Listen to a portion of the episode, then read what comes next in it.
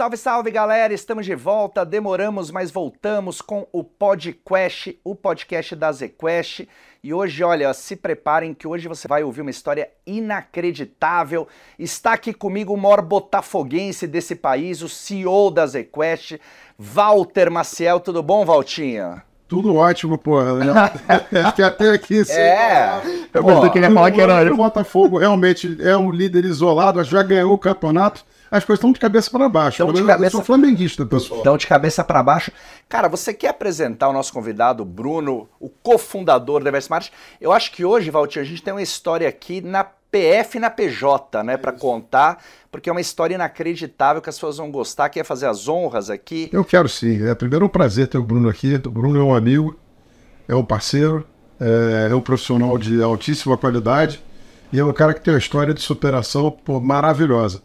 E a empresa que ele é, fundou, junto com dois outros sócios dele, é uma das empresas né, é, de gestão de patrimônio é, mais bem posicionadas é, do país, uhum. que resolveu olhar para um nicho diferente é, e tem hoje é, mostrado um crescimento incrível e sempre foram grandes parceiros da ZQuest.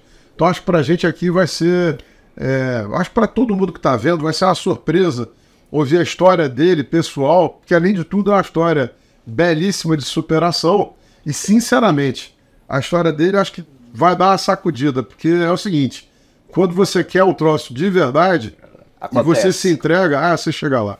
Depois dessa apresentação aí, agora subiu a régua, né? A Investmart, segundo ele, é a China dos agentes autônomos. Esse nome é muito bom. A gente cara. tem 1.100 assessores. 1.100. O segundo maior escritório não tem 500. Seu agente de trabalho que dá, gerir essa galera. Pô. 1.100 assessores e 78 escritórios. É uma galera. Mas vamos lá, Brunão. Vamos começar aí pela história pessoa física, que eu acho que é uma coisa diferente, né? Você hoje está à frente do maior escritório em termos de, de quantidade de agente autônomo, um espetáculo, todo mundo do mercado financeiro conhece, a Smart. Mas como é que começou essa história, né? Você não teve o começo tão convencional aí, como todo mundo imagina. Conta aí como é que começou, onde você começou, o que você fazia? Eu, eu brinco que eu entrei pela, pela porta dos fundos da Faria Lima, assim, né? Eu sou carioca, eu nasci no Morro da Providência, numa comunidade lá do Rio de Janeiro, e... Mas o grande esforço de, de me tirar e tirar minha família da favela foi minha mãe que fez. A minha mãe tinha um, um mantra maravilhoso, assim. Ela falava que a casa e comida eu garanto. O restante, eu e meu irmão, né, vocês têm que se virar. E aí, tudo sem imaginar eu já fiz. Já vendi coca na praia, já consertei prancha de surf, já fui estoquista de loja e entrei no mercado financeiro como posso ajudar de uma agência bancária. Sabe aquele cara com coletinho uhum. lá no, no, caixa automático, ajudando o senhorzinho, a senhorinha a sacar o INSS? Sim. Era eu lá numa agência bancária do Rio de Janeiro. Fiz carreira num banco, conheci os meus sócios nesse, nesse banco, inclusive. Aí você, mas você foi, você Fui, foi sendo promovido isso, ali no banco. Nove anos na, na mesma agência. Tá. Tudo, tudo. Você tinha uma vantagem comparativa, né? Porque o banco era gringo. O banco era. E a sua mãe te deu um presente, né? Minha mãe, sem querer, não, não, de propósito, ela me colocou no inglês. Eu era muito imperativo. Então é. minha mãe, ela queria me tirar de casa de qualquer jeito. Fiz judô, karatê, natação, ela falou assim, que eu preciso, assim, eu preciso cansar ele. Então, sei lá, desde os 10 anos de idade, assim, fiz 7 anos de inglês. É. E foi o que me, me alavancou, porque era um banco, banco gringo, me alavancou na carreira. Então dei uma acelerada, passei ali na frente de gente que tinha mais tempo que, que eu de, de banco por causa do inglês, foi bem legal. Uhum. E aí fui, enfim, é, é, até a ser gerente de contas de investimento desse, dessa agência, depois aí conheci a, e aí você ah. conheceu os seus sócios ali, lá. lá, que eles faziam a mesma coisa que você. Sim. E aí, em algum momento, vocês sacaram que o banco fazia, mas dava para fazer melhor. É verdade. Então, três coisas, na verdade, Teco, assim, que foram os, os gatilhos ali, vai. Primeiro é isso, né? Dá para fazer melhor. O segundo, que a gente via no banco pessoas com 25, 30 anos de carreira sendo demitidas da noite pro dia. Uhum. E eu tive um caso engraçado que foi assim é, eu tinha um superintendente nessa época do banco que eu adorava. E ele era tipo o chefe do chefe do meu chefe, assim. Era uma posição que se eu fosse chegar ia demorar uns 15 anos. E ele era, além de, de chefe do chefe do meu chefe, ele era cliente da minha agência. E ele ainda não tinha uma independência financeira, isso me, me moía por dentro. Foi um cara que tá 15 anos na minha frente profissionalmente, ainda vai dar errado. Era meio isso. Então foram esses três, três gatilhos ali que moveu a gente para pedir demissão. Minha mãe, funcionária pública, quase, né? Isso, me aí, apoiou, isso aí é 2000 e... Nossa, 10, deve ter uns 13, 14 anos. E essa- não, esse episódio deve ter uns. Porque isso aí, essa- isso aí é mais ou menos, né, Walter, quando começa esse negócio da XP. O negócio da XP é 2011, 12 que começou a, a né? mudar a isso. XP né? tem, se eu não me engano, com a Quest 22 anos, mas foi ali no final da década que ela realmente começou a ter uma massa crítica É. maior. Começou a Ela fazer é, deixou de ser uma, uma corretora de bolsa para virar um- um- uma plataforma. uma plataforma, exatamente. Foi quando a gente chegou. E aí você, então você, você resolveu com esses seus dois sócios montar um escritório ali logo no comecinho. Exatamente, sem, sem ter ide- ideia do que estava fazendo. Tá? Aham. A gente demorou 5 anos para ter um bilhão. E aí os outros 5 anos a gente foi de 1 a 19. E quanto você demorou para ganhar o que você ganhava? 5 anos também, foi bem aí. Fazer um bilhão em cinco anos é, é, é muito é muito É devagar. dinheiro. Hoje em dia é Não. devagar. Hoje em Ah, lá dia é atrás, devagar. Era lá, fantástico. lá atrás era fantástico. Era maravilhoso. Só que ele demorou os mesmos cinco anos Para empatar a renda que eu para receber o que ele ganhava quando ele largou o banco. Então olha o risco que ele tomou. Ah, sim, mas porque ele foi empreender, né, Walter? É. isso. E também no começo você, pô, tem uma tem que investir ali no escritório, também não sobra muito ali, É né? verdade. Mas não era diretor do banco, tá vendo? Não, sim.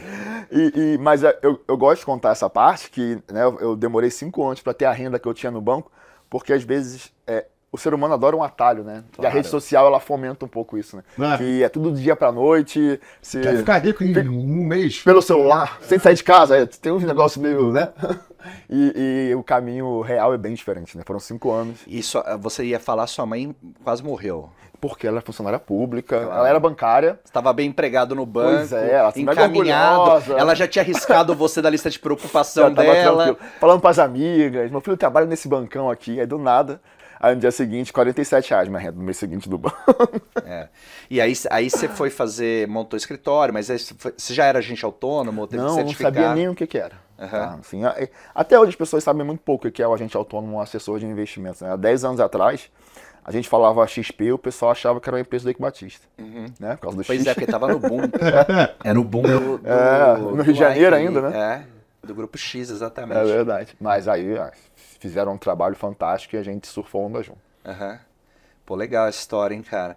E aí você falou que você saiu, você demorou cinco. E hoje vocês têm quantos bilhões? A gente tem 19. 18 e muito, quase 19. vai. Cara, muito, muito, muito rápido, né?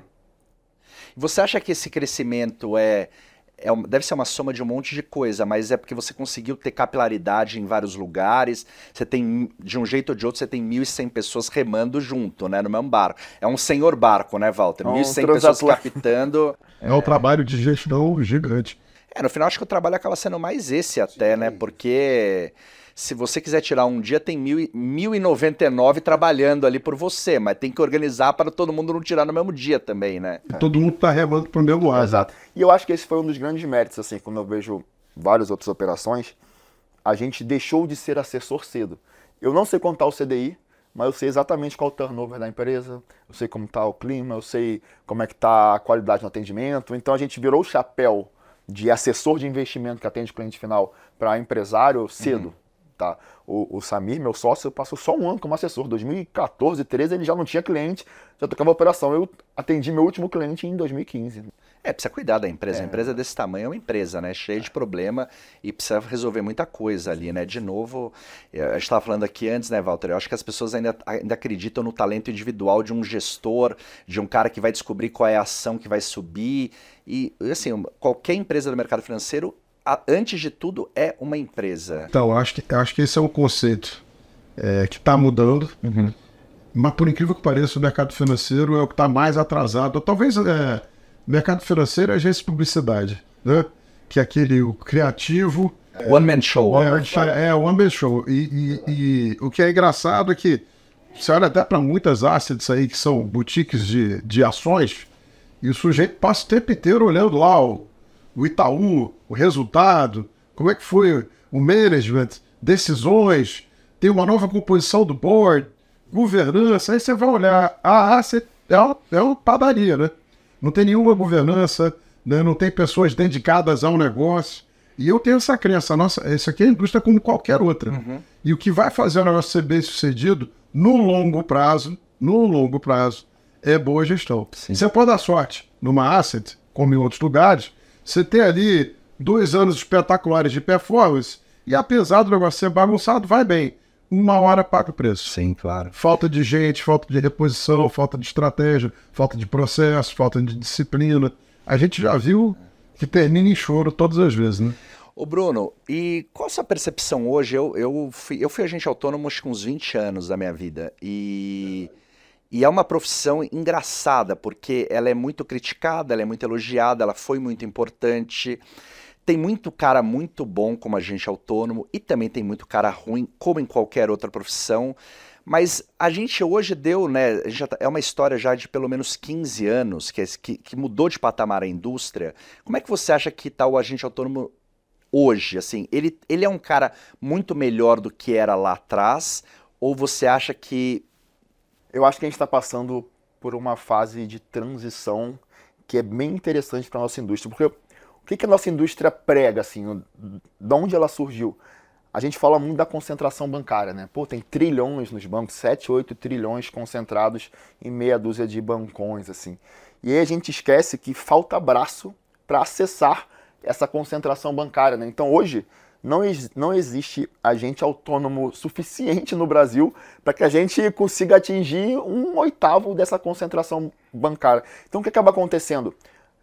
A, a profissão de assessor de investimentos ela está virando quase que uma escola disso. A Investmaster está quase posicionada como uma faculdade para formar assessores. Não existe pessoas. Uhum. Então isso é, é, bom e ruim. É bom porque é um universo que falta braço. Então, né, pô, num país como o Brasil é legal ter uma indústria que está precisando de gente empregando, mas do outro lado você, tá, você tem que formar pessoas. Então essa, essa subir a régua técnica ou me melhorar a qualidade, pô, que os assessores sejam um pouco mais da versão americana, que é um financial advisor já muito bem formado, a gente está caminhando, mas é paralelo a caminhar para o aumento de qualidade, na outra ponta tem um monte de gente que está interessada na profissão e está conhecendo ela. Então ela tem essa assimetria aí. Tem gente muito boa, uhum. pô, tem um pareto da indústria, são pessoas incríveis, assim, que, que se dariam bem em qualquer mercado, mas do lado de cá tem um caminhão de gente interessada, começando na profissão, que são necessárias para a gente atingir essa concentração bancária. E, e, você acha que essa uma coisa que sempre foi muito criticada, né, os escritórios e os profissionais mesmo,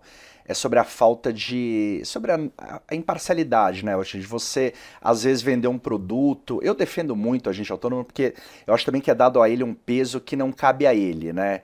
Às vezes eu já chegaram para mim, né, Valtinho, assim, eu, eu não sou uma figura pública, mas de certa maneira sou acessível.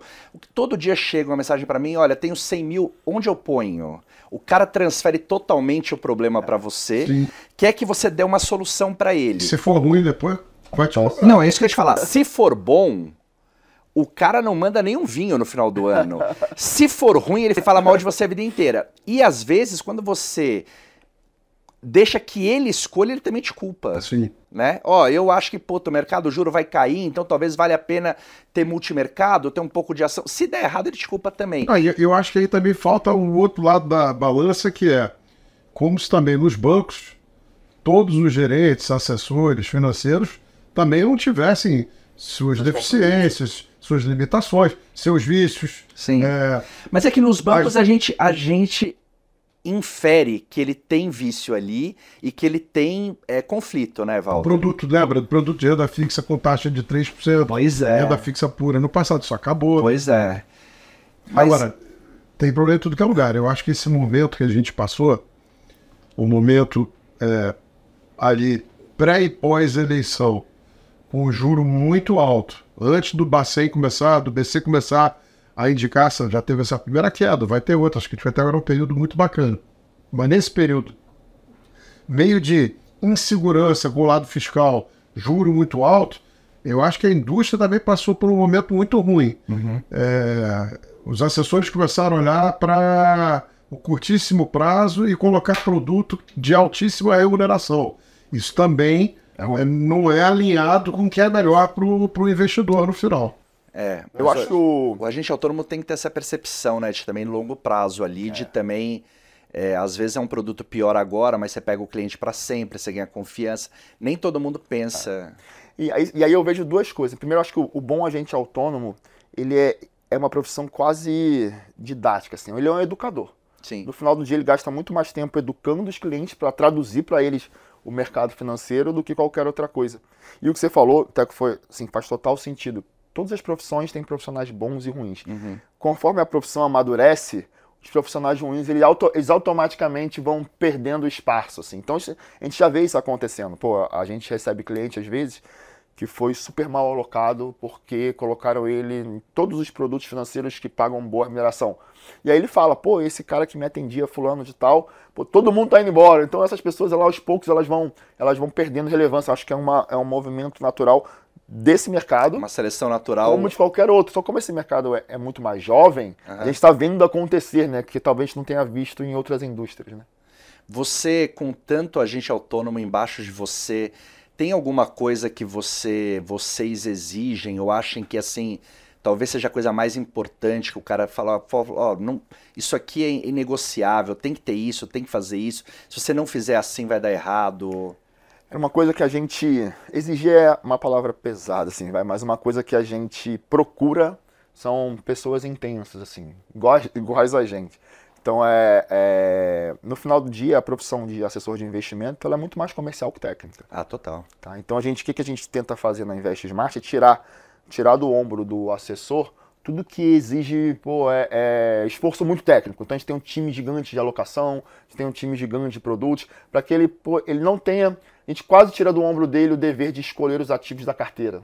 Até para evitar essa, isso, isso, que acontece eventualmente com, com alguns profissionais. Então essa, a gente vai muito para esse lado de falar assim, cara, você é assessor de investimento, você tem que ter ser uma pessoa bem relacionada, comercial, que entende de cenário e entende de produtos de investimento sabe traduzir isso bem para o cliente. Ponto. Desde que a gente ajuda a filtrar os bons ativos, talvez por isso que a gente seja um, um grande parceiro da, da ZQuest, porque o nosso time de alocação já entendeu pô, que uma casa desse tamanho, um pouco essa credibilidade faz total sentido para o nosso tamanho e facilita a nossa vida, né? Porque a gente tem 1.100 pessoas vendendo investimento Brasil afora.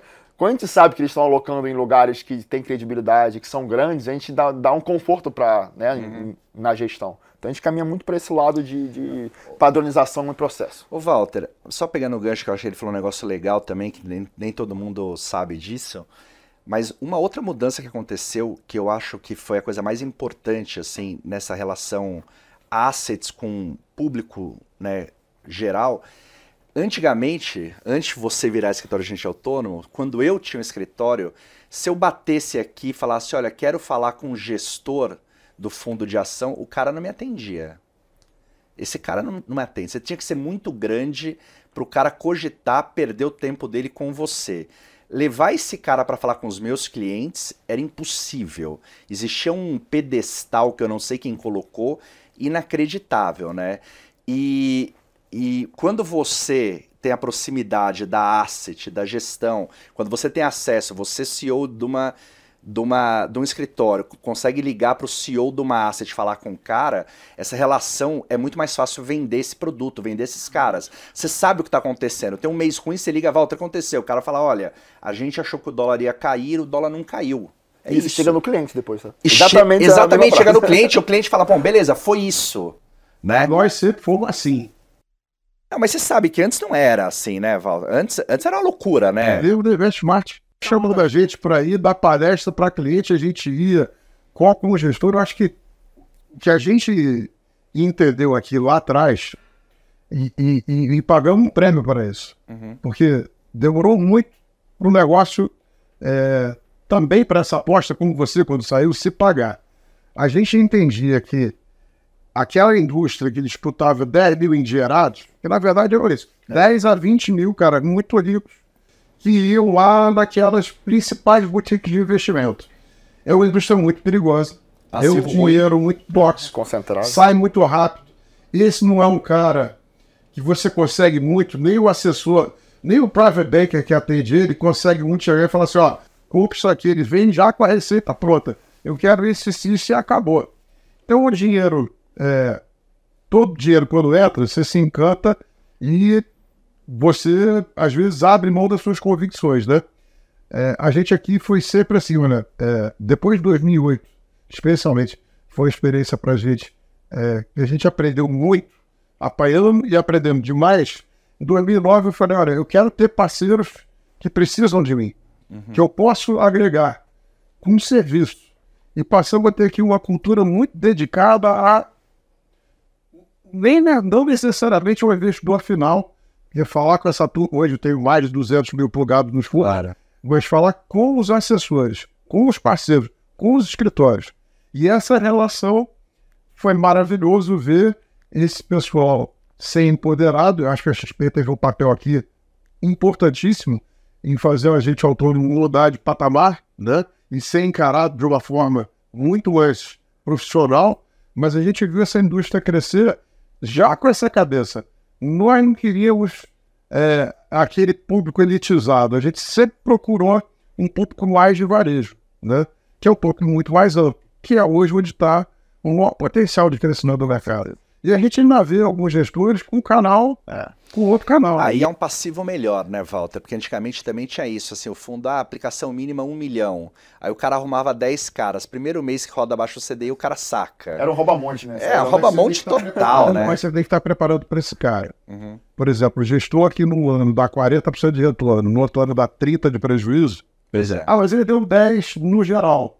Essa essa avó. Mas pro, esse... pro cara, o cara normal não quer o menos 30. Não, quer, não, não quer. quer. Então você tem que ter produto. Primeiro, a gente tem hoje uma grade, é, talvez sem ser igual no Brasil.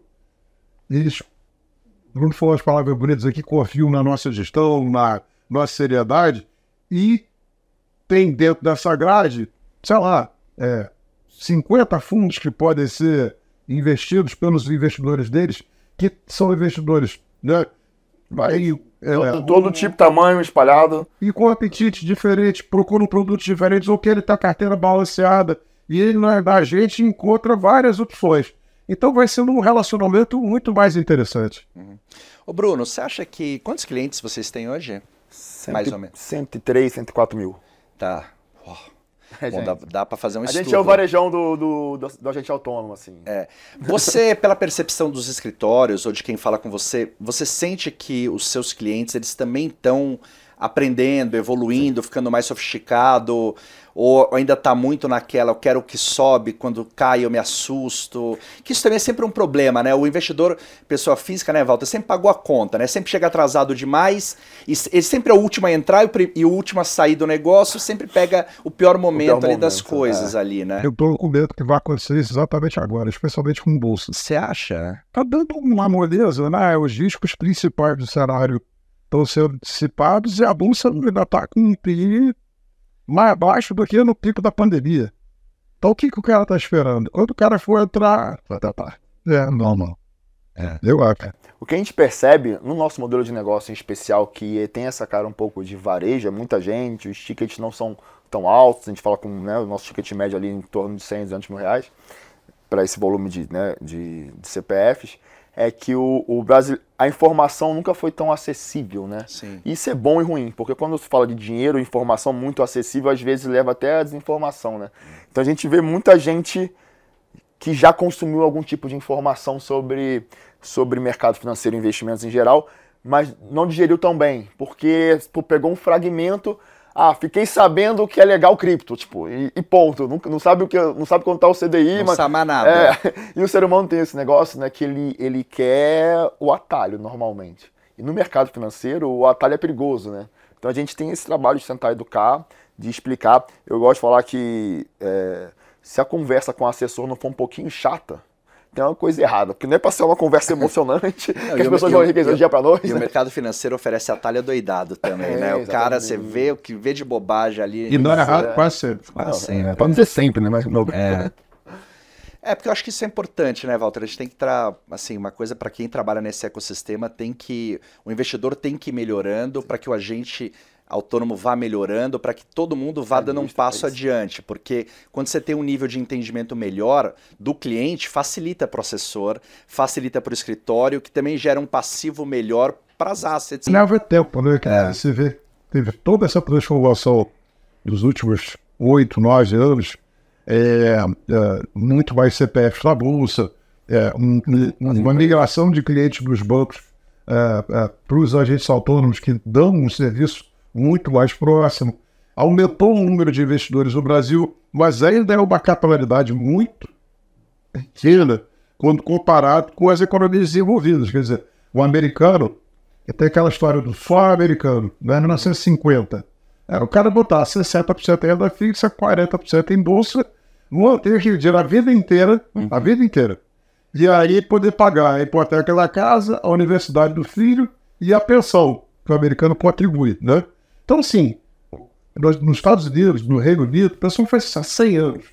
A gente começou a fazer isso lá. É isso. É. é. Então, é uma indústria muito incipiente. Agora, eu acho que a gente teve aqui um um, um, um aprendizado acelerado em 2020, onde a pessoa física, inclusive, muitas vezes deu banho no investidor profissional uhum. ou institucional, porque ele manteve ali a carteira de ações, veio a pandemia, o mundo vai acabar, você olhando para o geral, o cara segurou, as ações voltaram, então acho que ali foi um aprendizado de ser menos emocional, ter um olho mais de longo prazo. Evidentemente que os últimos 18 meses, 12 meses foram muito difíceis, eu acho que agora a gente vai entrar numa outra fase que eu tô, eu tô muito animado, achando que é uma fase Walter, você é o cara mais otimista desse país sempre, cara. Quando você me fala que tá preocupado, eu ligo um alerta laranja na minha casa. É. Tive, né? Às vezes eu mando mensagem pro Walter, Walter, qual é o seu grau de otimismo? Quando ele fala top médio, eu falo, ah, meu, meu Deus, Deus, do céu. Se o Walter tá, tá médio, é, porque, a, o negócio, é porque o negócio tá... tá preto. Mas eu acho que o Brasil, eu acho que o Brasil de verdade, o Brasil, tá numa fase de mudança estrutural que as pessoas não estão vendo. Você gostar no meio do barulho do furacão, a, gente, não consegue. A gente, aqui parece tudo aqui. A gente deu um azar, Walter. A gente fez muita coisa ali em 2016, até 16, 19, Sim. que não virou porque teve eleição, pandemia, a coisa não. Mas matou é, Exatamente, a coisa não apareceu ali, né? Mas... Só que, assim, é, eu tenho batido nisso. Erro disperso. Beleza. Uhum se São Paulo, se o Flamengo, a gente faz aquela aposta. Você fala que vai ser. Aposta ao vivo, então? Vamos gravar. Você fala que vai ser 2x1 São Paulo, falou que vai ser 3x2 Flamengo. Sai um 10x0.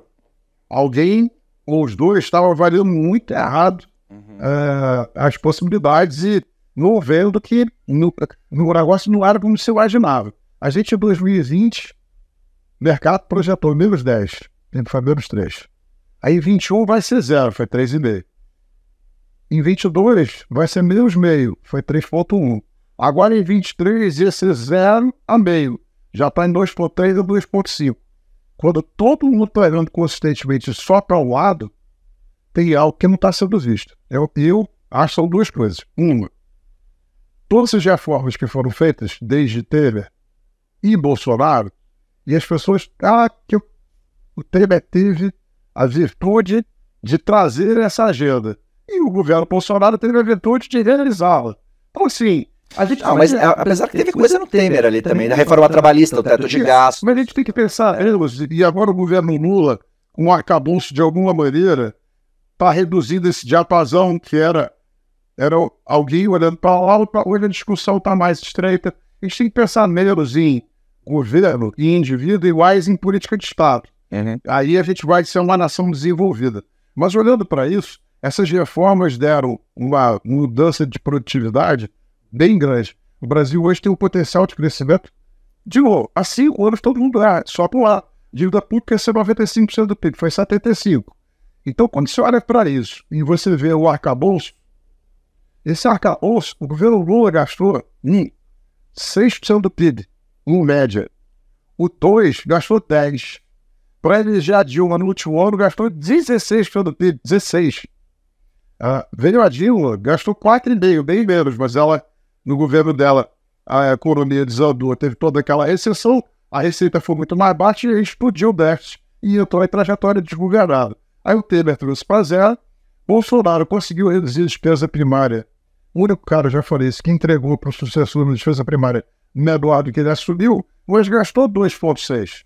E você está falando agora de 0,6 com 2,5, e com esse Congresso hostil que é hostil, ideologicamente diferente, contra o orçamento, me dá segurança. Uhum. Só que no meio disso tudo, o Brasil virou um país estratégico para o mundo em alimento para energia. E a gente está é, com saldo comercial crescente, acumulando reserva. Os resultados desse ano são espetaculares, muito acima do que se via. E eu acho que a gente vai ver nos próximos cinco anos uma transformação mesmo do país. Olha o que aconteceu com Noruega, Emirados Árabes. Você começa realmente a gerar um saldo crescente e a gente ainda vai ganhar agora nos próximos cinco anos o pré-sal, a gente em cinco, seis anos vai estar produzindo metade do óleo da Arábia Saudita. Uhum. Quanto tempo isso vai durar, não sei, porque a tecnologia agora está vindo, é, carros elétricos, etc. Mas acho que ainda tem aí uma boa onda para surfar. Então, assim, primeiro, quando, é, quando tem um choque desse, a renda vem para o exportador. Mas o exportador compra produto, emprega mais gente, compra uma fazenda, compra um carro, emprega o cara, o cara vai no supermercado, compra comida, e aí essa renda começa a vazar para a economia.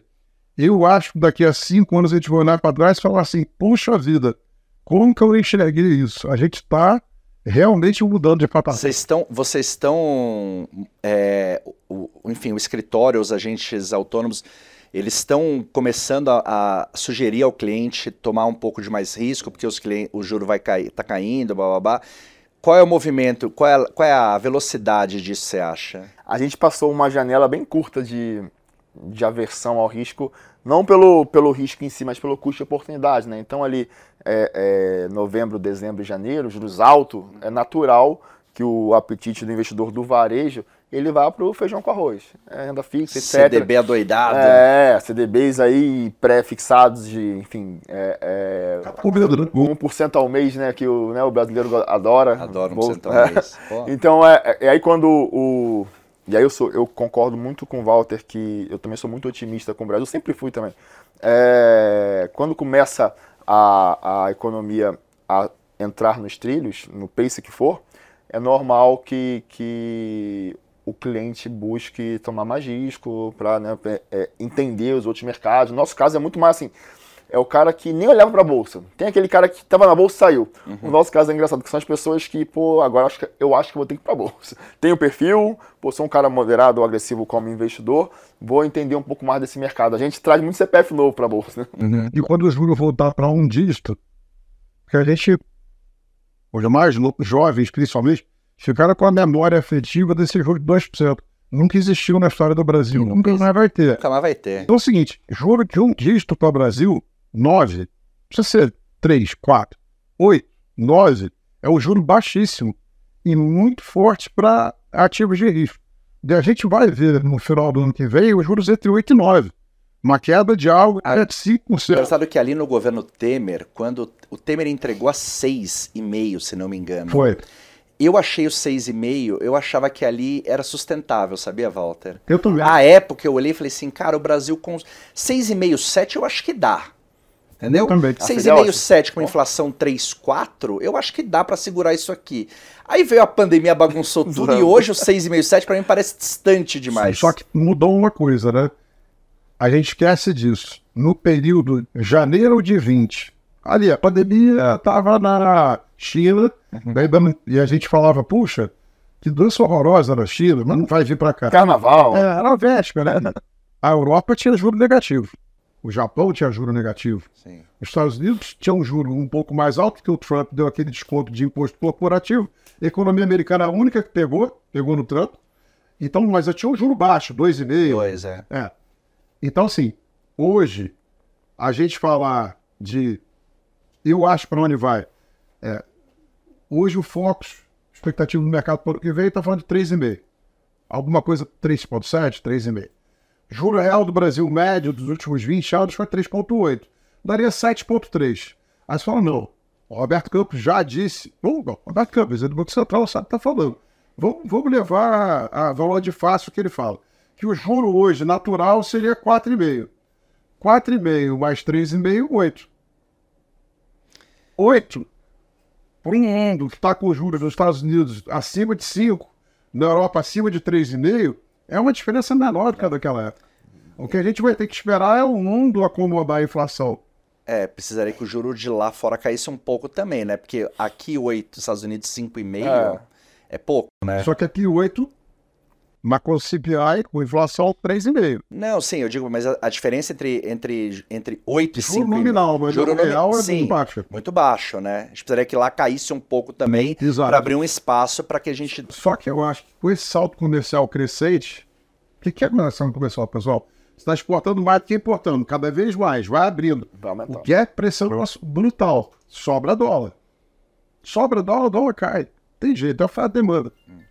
Ô Bruno, tem umas histórias. é, Eu tô pensando aqui na quantidade de clientes, com 100 mil clientes, Walter, dá, dá pra você fazer estudo de tudo sobre tudo, né? Maluquice completa. É ali, difícil né? encontrar um padrão, inclusive, né? Porque vem de Então, tudo. isso que eu ia te perguntar, não, não tem isso? Ah, você consegue perceber é, erros, e-mails, reclamações ou tendência de, pô, esse mês todo mundo, hum, sei lá, colocou dinheiro no produto A ou B? Você consegue ver padrão dessas coisas ou evolução? O que eu consigo sentir de padrão e evolução está muito mais na relação cliente-assessor Tá. que na, na alocação em si. Os clientes eles estão eles estão mais sofisticados, vai. Então, pô, a gente fala de uma oferta de um fundo tipado, de um fundo agro, essas coisas que se eu falasse há 10 anos atrás, a pessoa ia, ia, né, ia ter meio que uma repulsa por não entender, hoje eles recebem melhor. Então a gente está vendo uma evolução da educação financeira de quem já investe. Tem toda outra camada, a grande maioria do Brasil, que não investe ainda. Mas as pessoas que já estão, que já investem, que já tomaram a decisão de sair do banco, essas pessoas elas estão evoluindo a passos largos no quesito educação financeira mesmo. assim. Legal. Isso, isso é nítido. Tá? É nítido. Ah, por exemplo, participaram agora, né, com destaque da nossa colocação do último agro ser tipado, você está dando para o sujeito um produto de longo prazo, isento de imposto, né? mas tem uma sofisticação ali e tem um trabalho De do distribuição, né? importante de explicar para o cliente final o que, que você está comprando. E mais, por que, que você deveria estar no produto de longo prazo? Porque a tendência do cara é querer retorno rápido, cota em Liquidez. né? É. Então tem um trabalho aí. É, o assessor Acabou. é fundamental nisso aí, cara. Ah. Ele tem. E, o e, a- e às vezes o cliente, né? O cliente não conhece você, não conhece o Walter. O cliente está lá em, em Belém do Pará, conhece O assessor. o assessor. Se o assessor põe o cara no negócio, o cara fala, pô, esse produto foi bom, esse cara, Sim. Né? se- Indica. Não, e, e começa a ter uma gera- relação de confiança, É, de credibilidade fidelidade. Ah. muito grande. Se o cara põe no negócio e dá errado, é meio médico, né, Walter? Você vai no médico, o cara manda você fazer tal coisa pro joelho. Se dá certo, ótimo. Se dá errado, nunca mais volta. vou em outro Eu, médico. né? eu brinco que o assessor ele cuida do órgão mais sensível do ser humano, que é o bolso. É o bolso. É um É isso. órgão complicado, né? É, e é verdade mesmo. E Walter, você pegando um pouco do seu gancho, você deu um, entrevistas aí, agora o Brasil está ficando otimista seguindo você. Você acha que agora vai mesmo, agora é hora de bolsa, agora é hora de correr risco, multimercado? Chegou essa hora, a hora é agora. Eu, eu acho que sim, quer dizer, eu, tenho convicção. Eu, eu, em 32 anos de carreira, eu nunca vi, quando você teve um ciclo mais forte de queda de juros, eu acho que esse ciclo está dado, estava em 13,75. Vai ficar entre 8 e 9, eu imagino. Pode surpreender para baixo se o governo fizer coisas que eu não espero hoje, ainda melhores. Mas seguindo o curso, vai ter pelo menos 5% de queda de juros. Sem ser causada por uma recessão ou por uma grande crise lá fora. É porque a gente fez um trabalho agressivo, e aí tem que dar parabéns ao BC. E lembra, o BC subiu os juros de 2 para 3,75 num ciclo eleitoral. E não tinha reclamação naquela época. Ó, vamos mudar, tirar autonomia, nada disso. E jogou a inflação para baixo do teto da meta e convergindo agora para o centro. Então, assim, uma queda de juro dessa, que não é motivada por uma crise econômica, sempre vem acompanhada de um movimento fortíssimo dos ativos de risco. Só que o que, é que eu estou vendo? Ativo de risco é ação nesse momento, né? Então, o que eu estou vendo é o seguinte: eu, eu vou abrir até um pouco mais o leque, mas o que eu estou vendo?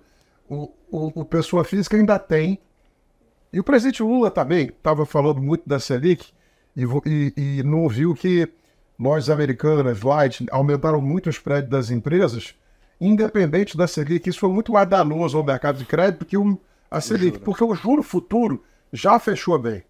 Janeiro 27 lá, 10,20, 10,25. Então, e quando você toma dinheiro no banco, o banco não olha para a Selic, ele olha para o futuro Claro. e bota o spread ali em cima. Então, esse mercado, não é que ele já foi, tem mais para ir, mas foi na frente. NTNB estão começando já também a corrigir bastante dando ganho de capital.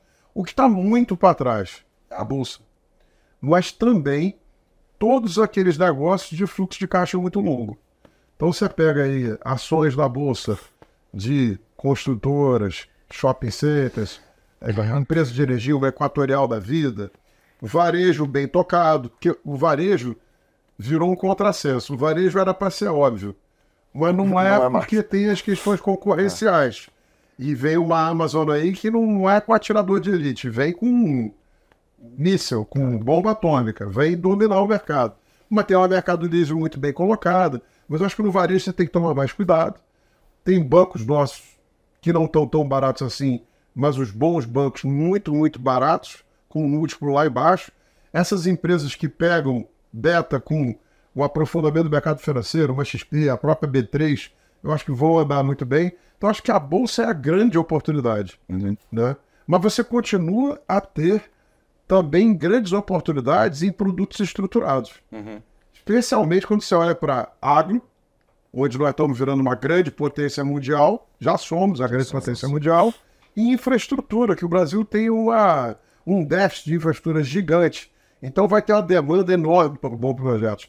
Isso é uma coisa interessante. Em todos os governos do PT, os investimentos de infraestrutura cresceram, e ao contrário do que as pessoas talvez pensem, é, quem cresceu mais foi o investimento privado, não o público. Porque é uma agenda, né? Trazer melhor qualidade de vida para as pessoas, melhorar a infraestrutura. É uma agenda de esquerda. Então, assim, eu acho que a gente tem uma oportunidade aí muito grande. Não, não esquecendo dos fundos imobiliários, né? Porque também no setor imobiliário você tem um fundo de caixa muito longo.